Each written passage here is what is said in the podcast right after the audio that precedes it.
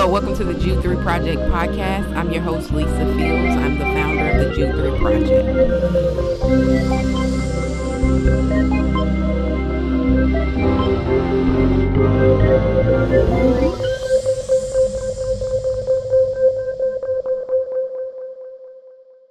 Well, thank you for watching another episode of the Jude 3 Project. Always, I'm your host, Lisa Fields, the founder of the Jude 3 Project. And today I'm joined by another special guest, Andrew Lawler.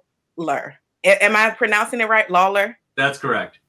Okay, I just wanted to make sure. I sometimes mess up names, so I'm like, let me. Hopefully, I get get his name right. Um, for those who don't know who you are, just give them a little background about yourself.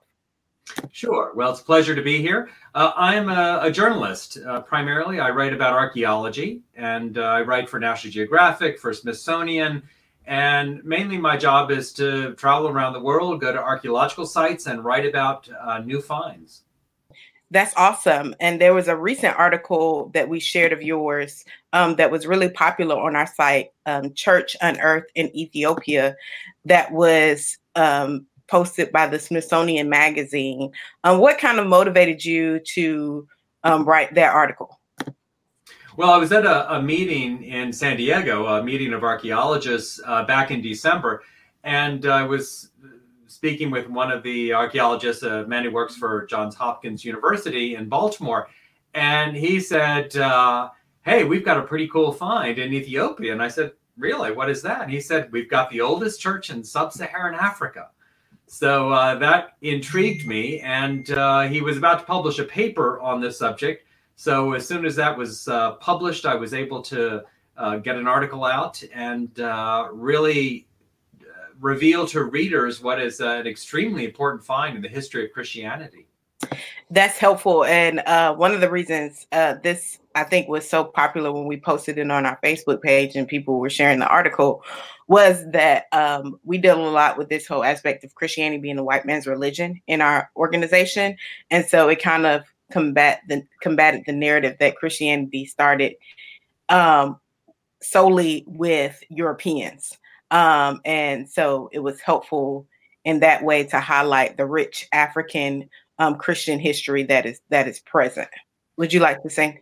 Yeah, absolutely. Uh, well, first of all, we got to keep in mind that uh, Christianity, of course, began in the Middle East, uh, not in Europe, and it really didn't reach Europe until uh, for really a couple of centuries before it really began to spread. And in the meantime, and we didn't really understand this until the past uh, few years, it's clear that uh, the empire of Aksum, which was an empire around today's Ethiopia and the Horn of Africa, became a very important center for Christianity at a very early time. That's really, really helpful. Um, what, when you were first researching um, this archaeological find, what what stood out to you the most? What intrigued you the most about it? Well, I think, like most people, I assumed that Christianity had spread from the Middle East and went to places like Rome, where the the church began to develop and maybe with some churches of course in the middle east we have all the letters from paul to various cities in uh, uh, in turkey and other areas in the middle east. But what i didn't really understand was how the empire of axum that is you know, today's ethiopia played a really key role in the spread of christianity. So let me explain so in the third century, that would be uh, the third and fourth century. So say around the time of uh, 300, 313 AD, 300 years after Jesus, uh, we know that the Roman Empire embraced Christianity when the Emperor Constantine legalized Christianity. Before then, it had been uh, illegal off and on, and Christians, of course, had been persecuted. But after that point, it became uh, pretty quickly the official religion of the Roman Empire. So we know a lot about the history of that. What we didn't know was what was happening outside of the Roman Empire. So the Roman Empire at that point included most of the Mediterranean, that is, a good deal of uh, southern Europe, northern Africa, as well as the Middle East. But there's also this area along the Red Sea and in, in, in uh, that part of Africa that is the Horn of Africa that sticks out toward the Arabian Peninsula that uh, actually was a very important area in the spread of Christianity. And if you want, I can go into some detail about that. Yeah, please. Okay. So uh, what happened was this that that in that time of the Roman Empire, the Romans were trading with places as far away as India. So you had ships that were going uh, from the Nile uh, uh, and transferring their cargo over to the Red Sea. And then you could sail down the Red Sea, past Arabia, and all the way to India. And that's where they were getting cotton, they were getting all kinds of timber and jewels and spices and all kinds of trade goods were moving up and down that area uh, to feed the Roman Empire and also to um, uh, to feed the Indian uh, subcontinent as well, which was a, a very uh, important civilization in that time.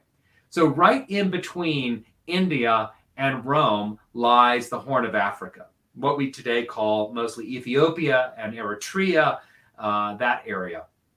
And in that time, the people that lived there managed to take advantage of the trade that was uh, oh being created between the Roman Empire and India, they became middlemen. So they owned ships, they had ports, they were able to uh, spread goods back and forth, and it became a very, very wealthy empire that included not just Africa, but also spread to the Arabian Peninsula, to uh, what is today Yemen uh, and parts of uh, southern Arabia. So this is an empire most people don't know much about and archaeologists have only recently began to unearth evidence of what was going on. So, to come back to our question of uh, Christianity, what happened in this fourth century, so right around the time that Constantine was legalizing Christianity in the Roman Empire, uh, the, the spread of Christianity reached as far as Ethiopia because this church that was recently uncovered by archaeologists has been dated to about the middle of the fourth century. So that's around the time of that Constantine died, which was uh, uh, in the 337 AD. So at the time that Christianity is just beginning to become kind of get its legs, if you will, in the Roman Empire, it's also spread to Ethiopia. And we already have people there that are building churches. Now, this find is really spectacular. And this is uh, Johns Hopkins University in conjunction with uh, an Ethiopian group uh, they've been working for several years in a small town outside of Axum. Now, Axum was the, the capital of the Axumite Empire. So, about 30 miles outside of town, what is today a small village called Beta Samati, the archaeologists managed to uh, uncover remains of a basilica. So, a basilica uh, was used in Roman times as a place to trade. So, it was basically uh, like a mall, uh, a long, skinny building. And Christians adopted that for their churches. They d- adopted that design to build churches. Well, here we find this design all the way, this is more than a thousand miles away from Rome. We find it in the middle of Ethiopia. So it was an astounding find to find evidence of a Christian basilica. And they know it was Christian because there were inscriptions that talk about Jesus, that, that uh, show images of the cross. And what's really interesting is that not only do they find remnants of, of uh, Christian worship there, but they also found evidence of uh, carved objects uh, and rings that show bulls that clearly are evidence of the the religion that was there prior to Christianity, the indigenous religion of the Ethiopian highlands. So we have here Christians living with people who are still practicing their traditional beliefs, but are beginning to embrace this new religion which has come from the outside. Now, the big question is how did Christianity get to the middle of Ethiopia at this early date? And this is a question that archaeologists are still trying to understand. There are a couple of theories. One theory is that you had people that were, uh, you had monks and missionaries that were moving down the Nile River and then coming up the Nile all the way into Ethiopia. Uh, the other possibility is that they were traders, missionaries who were catching a, a lift with uh, the ships that were moving down the Red Sea, and that from there they were making their way up into the highlands and uh, bringing Christianity to the locals. So we still don't know which is true. There's an old uh, Ethiopian legend of a particular monk who arrived uh, from uh, the Middle East to bring Christianity. It's long been considered a myth, but it's certainly possible now, given this physical evidence we have, that very early on you have Christians who were journeying to this far spot in order to bring Christianity. Now, in subsequently, uh, the Aksumite kingdom became actually a uh, a fully Christian empire, and uh, really uh, next to the next to the Roman Empire, the largest and most powerful Christian empire, and uh, it lasted for several centuries. In fact, even today, uh, nearly half of the people in Ethiopia are Christians, um, uh, Ethiopian Orthodox Christians. They uh, uh, they have a they have people that live on the roof of the Holy Sepulchre in Jerusalem. They're represented in Jerusalem and have been for many many centuries. So they're really one of the oldest uh, strands of the Christian faith that exist anywhere in the world. And that's that's extremely extremely helpful uh, for us us to know. Um, as you were writing um, and researching for this article, what other things kind of stuck out to you?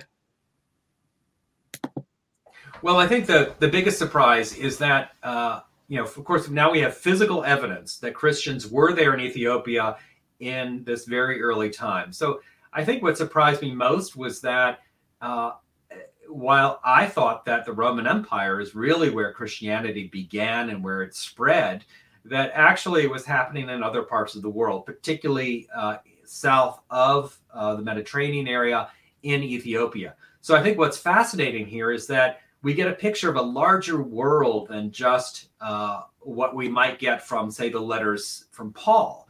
Uh, he was traveling in the Roman Empire, but now we know that there were people that not long after Paul, a century or two after him, were traveling even longer distances, possibly as far as India. In fact, we know that there were missionaries that were moving as far as Sri Lanka, which is an island off of uh, an island country off the coast of India. So we know that Christianity was spreading. And what this tells us is not just about the spread of Christianity, but also about the spread of a global trading network. You know, Christianity would have gone nowhere uh, if there weren't uh, ways for people to travel from point A to point B. One of the reasons why Christianity became so successful in the Mediterranean was because the Romans uh, provided peace and security. They provided roads, they provided uh, seaways, they provided ports there are ways to go from point A to point B without being attacked by pirates uh, or destroyed by storms. Uh, these were always threats, of course, but uh, what's amazing is that this network stretched all the way to India. So it gives us a bigger picture of the the milieu in which Christianity was born. That it's it, we, tend to get a skewed version because uh, in the New Testament, as I mentioned, we see the letters from Paul, who's traveling around in, in what's now Turkey in the Middle East, uh, all the way to Rome, uh, maybe further beyond that. But we don't really get this picture of what was happening outside of that area. And that's why archaeology is providing us with a whole new vision of how Christianity spread. How long did it take them um, to get to this? How long did this dig take? Well, the dig has been in process for about a decade now. So uh, it's very difficult to, to figure out where to dig. Uh, Axum is the capital, as I mentioned, uh, and that has been excavated by archaeologists over the years. But the archaeologists, uh, including Mike Harrower, who is the one who led this expedition by Johns Hopkins University, uh, they discovered uh, some evidence of an ancient mound or tell, as you uh, as they call it among archaeologists. So basically, it's a hill, but it's a hill that's built because humans over time have uh, lived there. And as your pots break or as your house falls apart, you just cover things over and you build on top of it. So it eventually creates an artificial mound or hill. And this is what makes it possible for archaeologists to uh, to to determine where you want to dig. So Mike Harrower discovered this tell uh, that had been known for some time, but nobody had really done extensive digs there. So they began to excavate. And to do that takes a long time. You have to very slowly take off layer by layer because archaeology is a process of going back in time. So you have to destroy the layer at the top and get down lower and lower and lower until you can find uh, you know, the bottom of the settlement. So it took them quite a number of years to get to that level. And then they had to be very careful in excavating this building, this uh, basilica, because there are lots of very small finds, coins, and other things, which you can't use a bulldozer, and, and even using a shovel sometimes is too much. You have to use a brush uh, or even a toothpick to uh, be able to find these small objects, which can really give us important clues as to how people were living, uh, and how they were worshiping, what they believed, what they ate, uh, what their lives were like. So this is a very time-consuming process. So this discovery was uh, many, many years in the making. That's awesome. Um, I know you've recently written an article for National Geographic um, on some discoveries in Jerusalem. Am I right? Yes, that's uh, correct. Uh, in the cover story of the December 2019 issue, uh, we had a story about uh, underground Jerusalem. So this was a, a story looking at uh, the the massive excavations that are going on now in uh, in Jerusalem, and kind of the intersection of religion with science and politics in what is clearly the most contested place on Earth.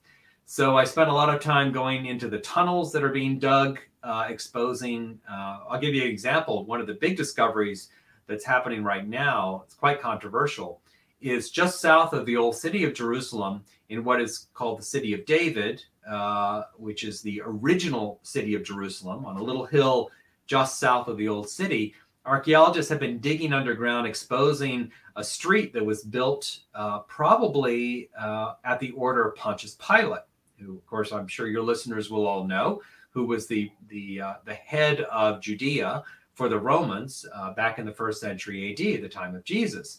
And so at the at the time of that Jesus was alive, he apparently uh, ordered the construction of a massive monumental street that went from the sacred pool of Siloam, uh, which is also mentioned in the New Testament. Uh, there's the uh, the story of Jesus curing the blind man with mud from this pool. Uh, this street went all the way from this pool all the way up to the Temple Mount, uh, where at that time the uh, the temple, the Jewish temple, stood. So it's a, a, very massive project that was built with enormous stones, with these steps that led up, that pilgrims and others could have followed on their way up to the Temple Mount. Now, what's controversial about this project is that it's being dug underneath what is primarily an Arab neighborhood. And uh, the Arab residents uh, who are mostly Muslim, have complained that uh, the digging is uh, causing damage to their homes above. So it's a very tense situation because, on the one hand, you have this desire by archaeologists to expose uh, this ancient street, but you have people living above who uh, are complaining about damage to their homes in what is a very contested part of what is probably the most contested city on earth. So I spent some time both with the archaeologists below ground as well as with uh, the people who live above ground to determine, you know, what is going on here and and what uh, does this project say, not just about the past, but about the present. Yes, I, I can imagine. I, I think about when uh, people start doing construction work in, in the US and it bothers neighborhoods and the uh, frustration that ensues. I imagine that it is similar uh, frustration uh, in those parts uh, that we experience here in, in the US when um, people are uh, doing projects around residential areas.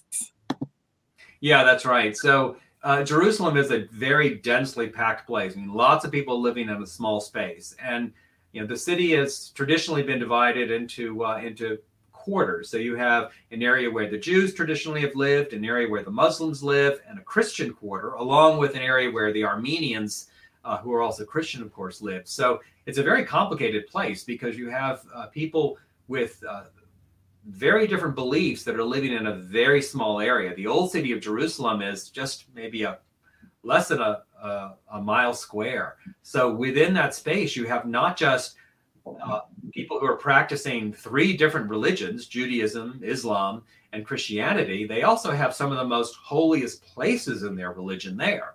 For Christians, of course, that's the Holy Sepulchre. The Holy Sepulchre is, by tradition, the place where Jesus was was crucified, uh, where he was buried, and where he resurrected.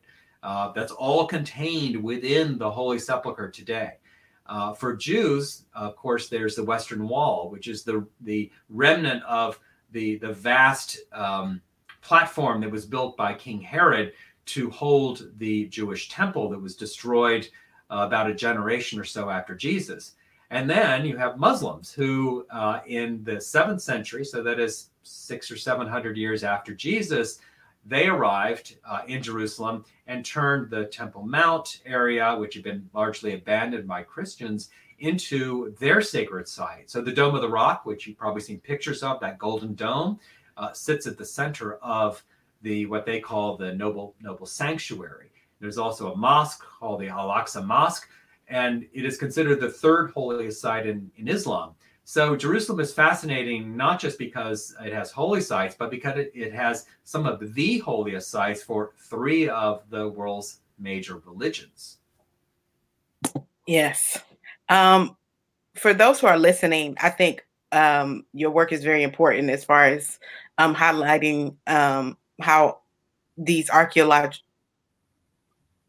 archaeological connect to culture and their importance and relevance. For those who may be listening and have this most people when they think of archaeology they think of something that they're totally not interested in. Um, how would you uh, encourage those who are listening that have kind of not paid attention to archaeology in the past um, how would you admonish them to think about it going forward? Sure. Well uh, about 150 years ago uh, when people first started to go to the Middle East, uh, when Europeans began to go to the Middle East and archaeologists went to dig, really their focus at the time was on was on uh, sh- finding the biblical sites, being able to use science in order to to show where biblical events took place. And it's called biblical archaeology. So mm-hmm. many people may not know that archaeology in areas like Jerusalem really began with Christians who went there in order to either find biblical places or even to prove uh, the Bible true. Now, archaeology is a little more uh, sophisticated now because uh, I think I think uh, many people probably understand that that science can only do so much to prove a belief. Uh, certainly, archaeology can't prove that Jesus was resurrected, but it can uh, either lend credence or or cast doubt on whether or not uh, Jesus was buried in a particular spot. So that's a that's a, a story in and of itself because in the 19th century, a lot of people did not believe that the Holy Sepulchre was on the place where Jesus was uh, was crucified and buried.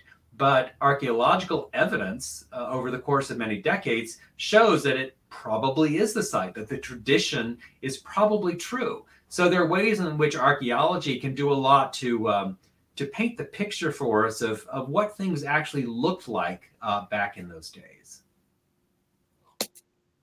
That's extremely helpful. How can people get in contact uh, with you and your get connected to the work you're doing?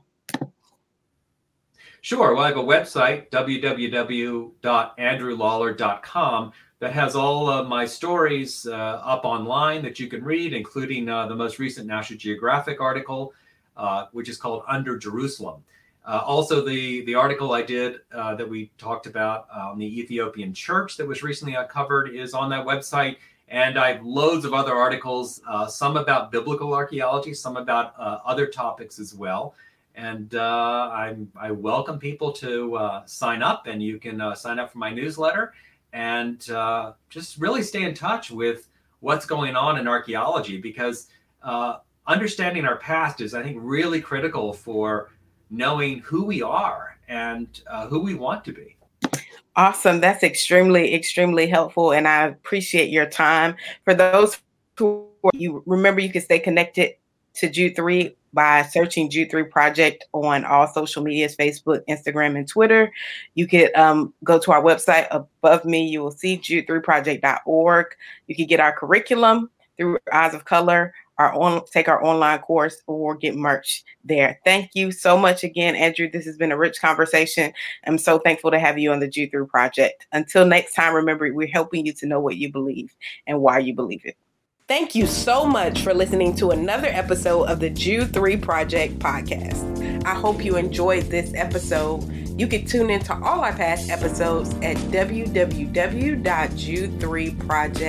www.jude3project.com you can subscribe on iTunes, Stitcher, Google Play. Remember not only to subscribe, but also rate us. That helps us to gauge how we're doing and how you're enjoying the show, and it gives other listeners some ideas about the show as well. So, thank you so much for tuning in. Also, remember we have our Bible engagement app in partnership with Back to the Bible to help you get better engaged in the Bible every single day. You take a survey, it assesses your strengths and weaknesses and sends you Bible verses based on those. So it's a great app. You can download the app by searching in your App Store or Google Play, searching Jude 3 Project, and it'll be right there for you. So thank you again. Remember, if you would like to become a monthly partner or a one-time giver, you can do so on our website or by mail. Just go to jude3project.com, hit that donate tab, and you'll see the option to mail in a gift or give online. We appreciate you, and I'm so, so thankful for you. God bless, and remember, here at the Jude 3 Project, we're helping you to know what you believe and why you believe it.